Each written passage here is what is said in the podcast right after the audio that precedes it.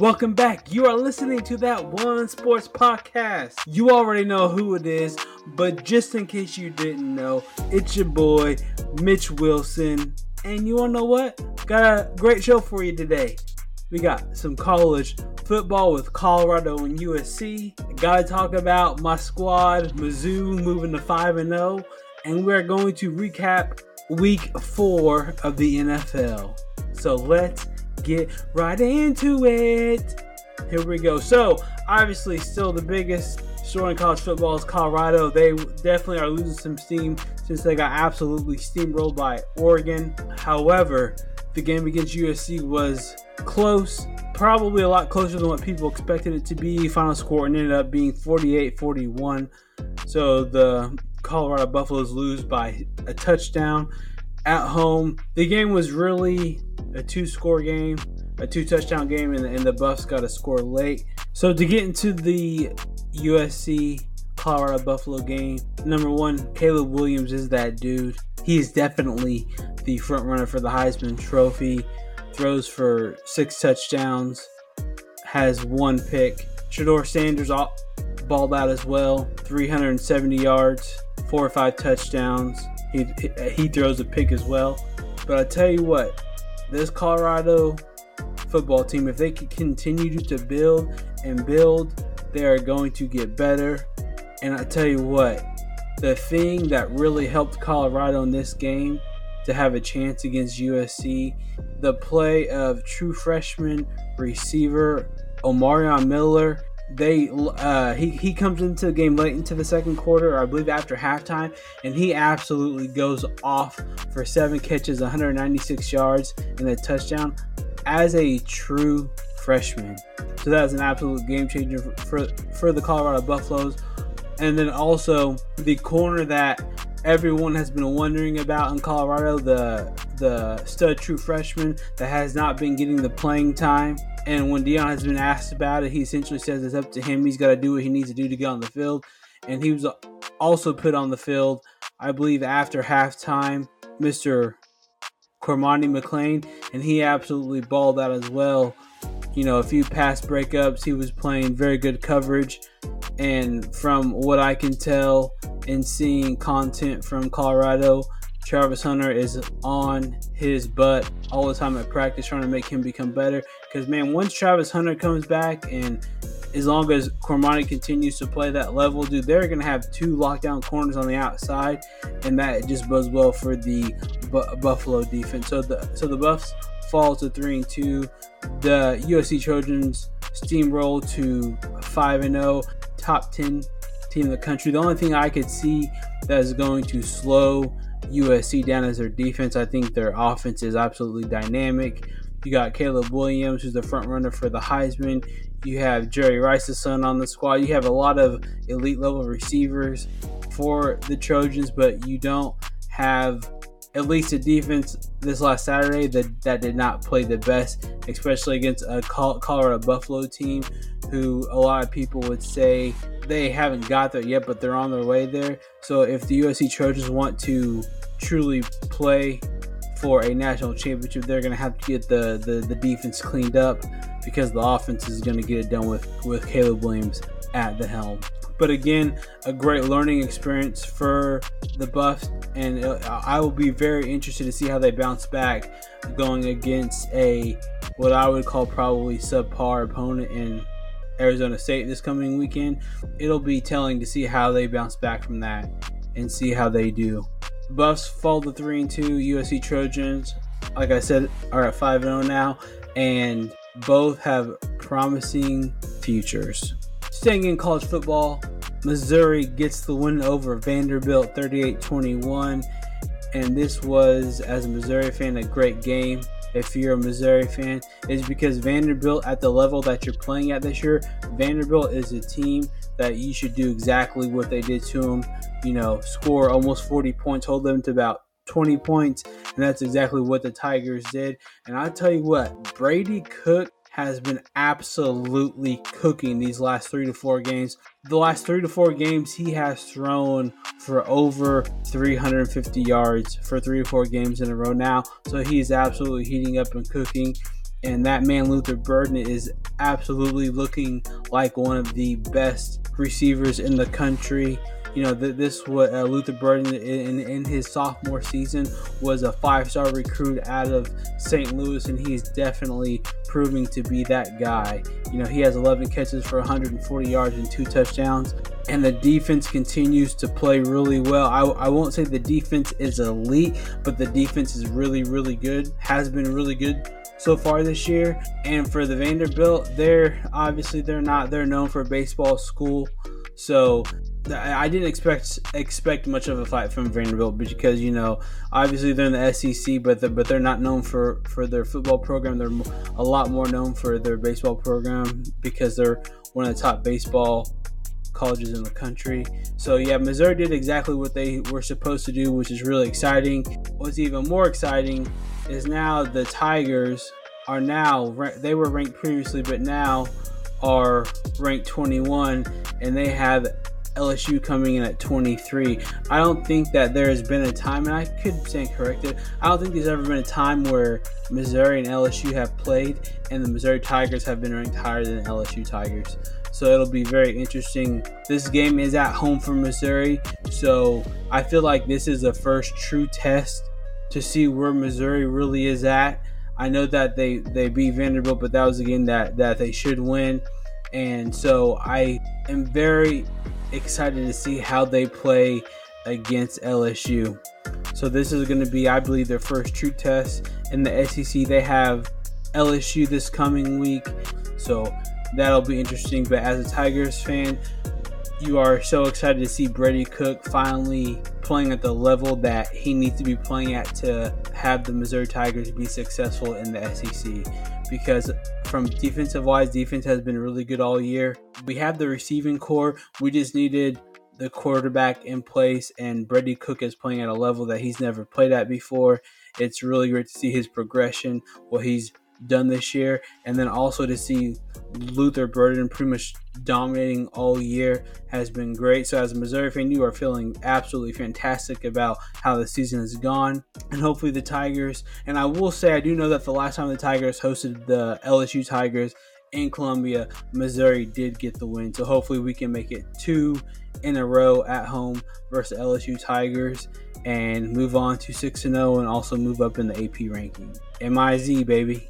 Switching gears to the N F L week number four recap. The first game we got to talk about is obviously the Kansas City Chiefs get the win over the New York Jets. And this was a nitty gritty, grinded out game for the Chiefs.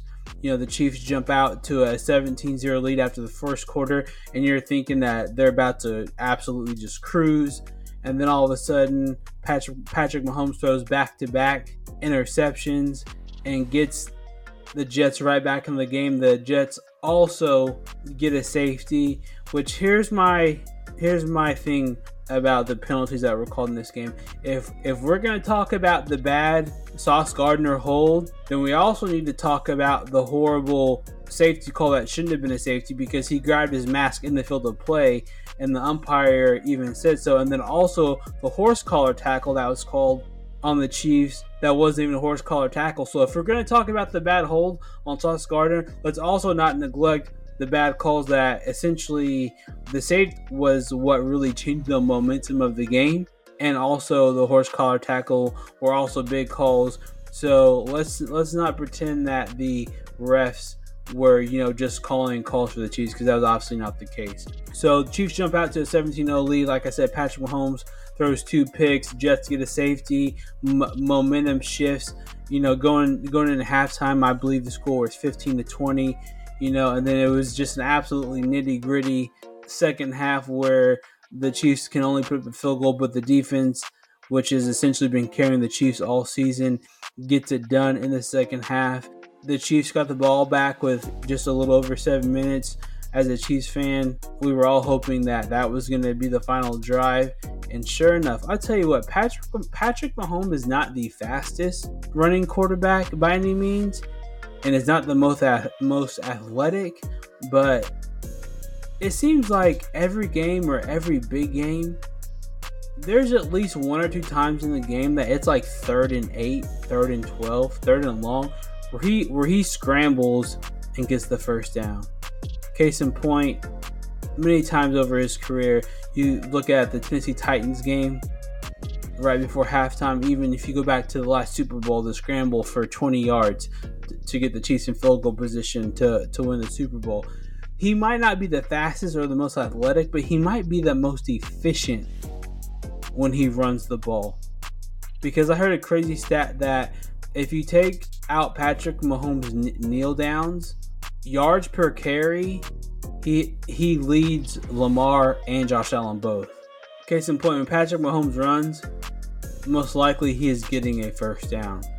So, and it seems like he, he's always praised for his arm talent and uncanny ability to drop down and get it to his receivers or Travis Kelce. But let's not sleep on his legs, because his legs have been super vital to his success, especially in the playoffs.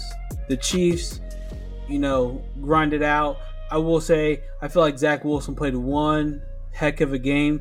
The the bad thing about the game for him is he played really well and essentially had one big mistake, and that was the, the fumbled snap, and that's essentially what helped, you know, the Chiefs uh, have the ball for a long for longer possession in the second half.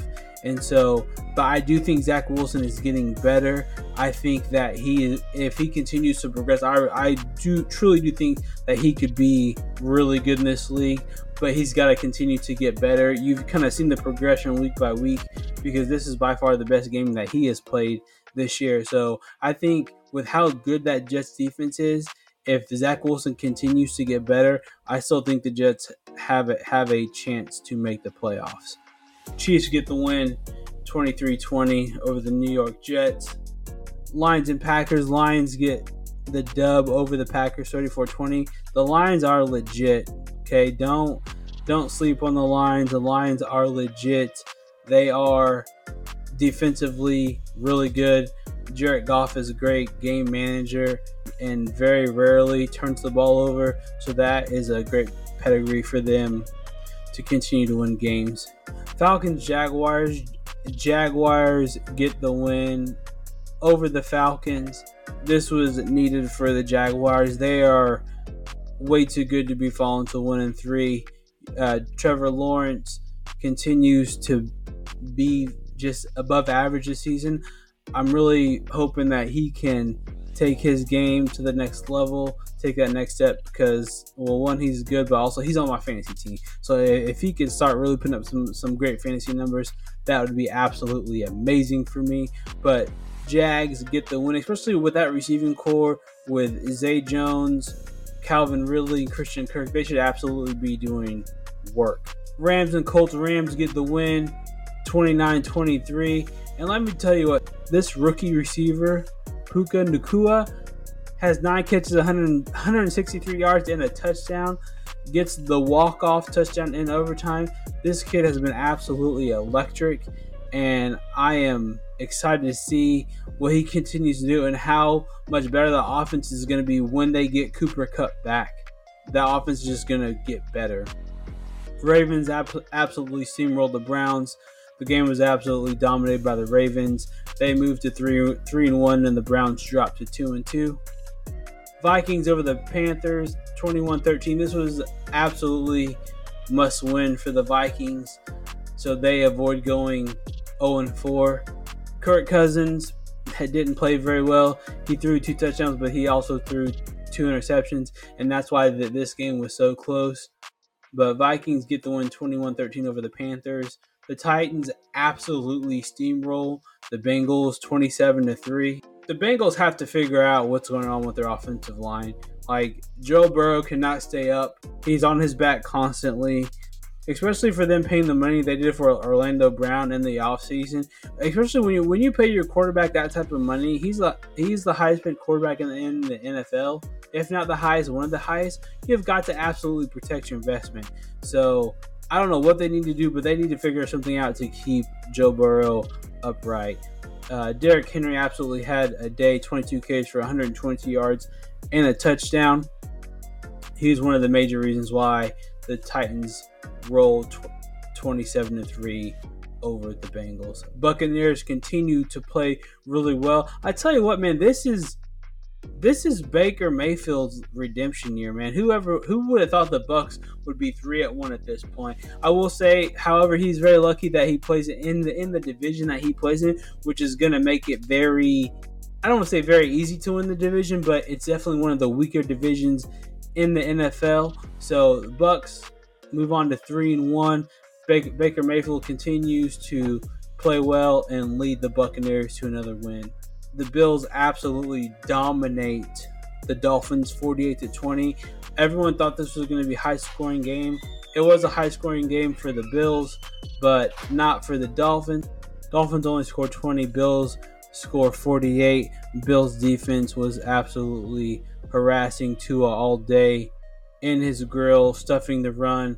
Played really well against the pass. The, the bad thing that came out of this game is, unfortunately for Bills fans, they lose Tre'Davious White for the year, which is a huge blow for them. Hopefully they can overcome it, but he is definitely one of the best corners in the league, and for them to lose him like that is very unfortunate. But they still get the win over the Dolphins forty-eight to twenty. Broncos finally get a win over probably the worst team in the league. Broncos get the win over the Bears thirty-one twenty-eight. Eagles get the win over the Commanders thirty-four thirty-one in overtime. That game was absolutely back and forth. That was probably the best game of the week. Uh, Eagles have to win in overtime on a field goal. Tell you what, the Commanders dropped to two and two, but they were playing worlds better than what they were playing last year. And with Eric Bieniemy being their new offensive coordinator, you can definitely see their offense being much better than it was last year. Texans get the win over the Steelers thirty to six. Tell you what, C J Stroud is looking like that dude. He continues to get better each week, something I continue to talk about. He throws for over three hundred yards and two touchdowns to help the Houston Texans get the dub over the Steelers thirty to six. Chargers get the win over the Raiders twenty-four seventeen. So that moves the Chargers to two and two, drops the Raiders to one and three. Again, Justin Her- Justin Herbert was very pedestrian, one hundred sixty-seven yards and one touchdown. I don't know what his deal is this year, but they really need, need to get that offense going for their sake. As a Chiefs fan, that makes me happy, but like they're, they're, with their receiving core and the quarterback talent, he should be throwing for way better numbers than that per game for sure. 49ers continue to dominate. They get the win over the Cardinals thirty-five sixteen. The 49ers are just flat out, in my opinion, the best team in the N F C and actually in the N F L, period. I think Christian McCaffrey is, as of right now, through the first four weeks of the year, in my opinion, he is the league M V P at this point, not a quarterback. It is one hundred percent, in my opinion, Christian McCaffrey. The, the Cowboys get the win over the Patriots thirty-eight to three. Bill Belichick suffers, though, his worst loss in his in his N F L coaching career by getting beat by by over thirty points. Dak Prescott, very, very average, two sixty-one in a touch.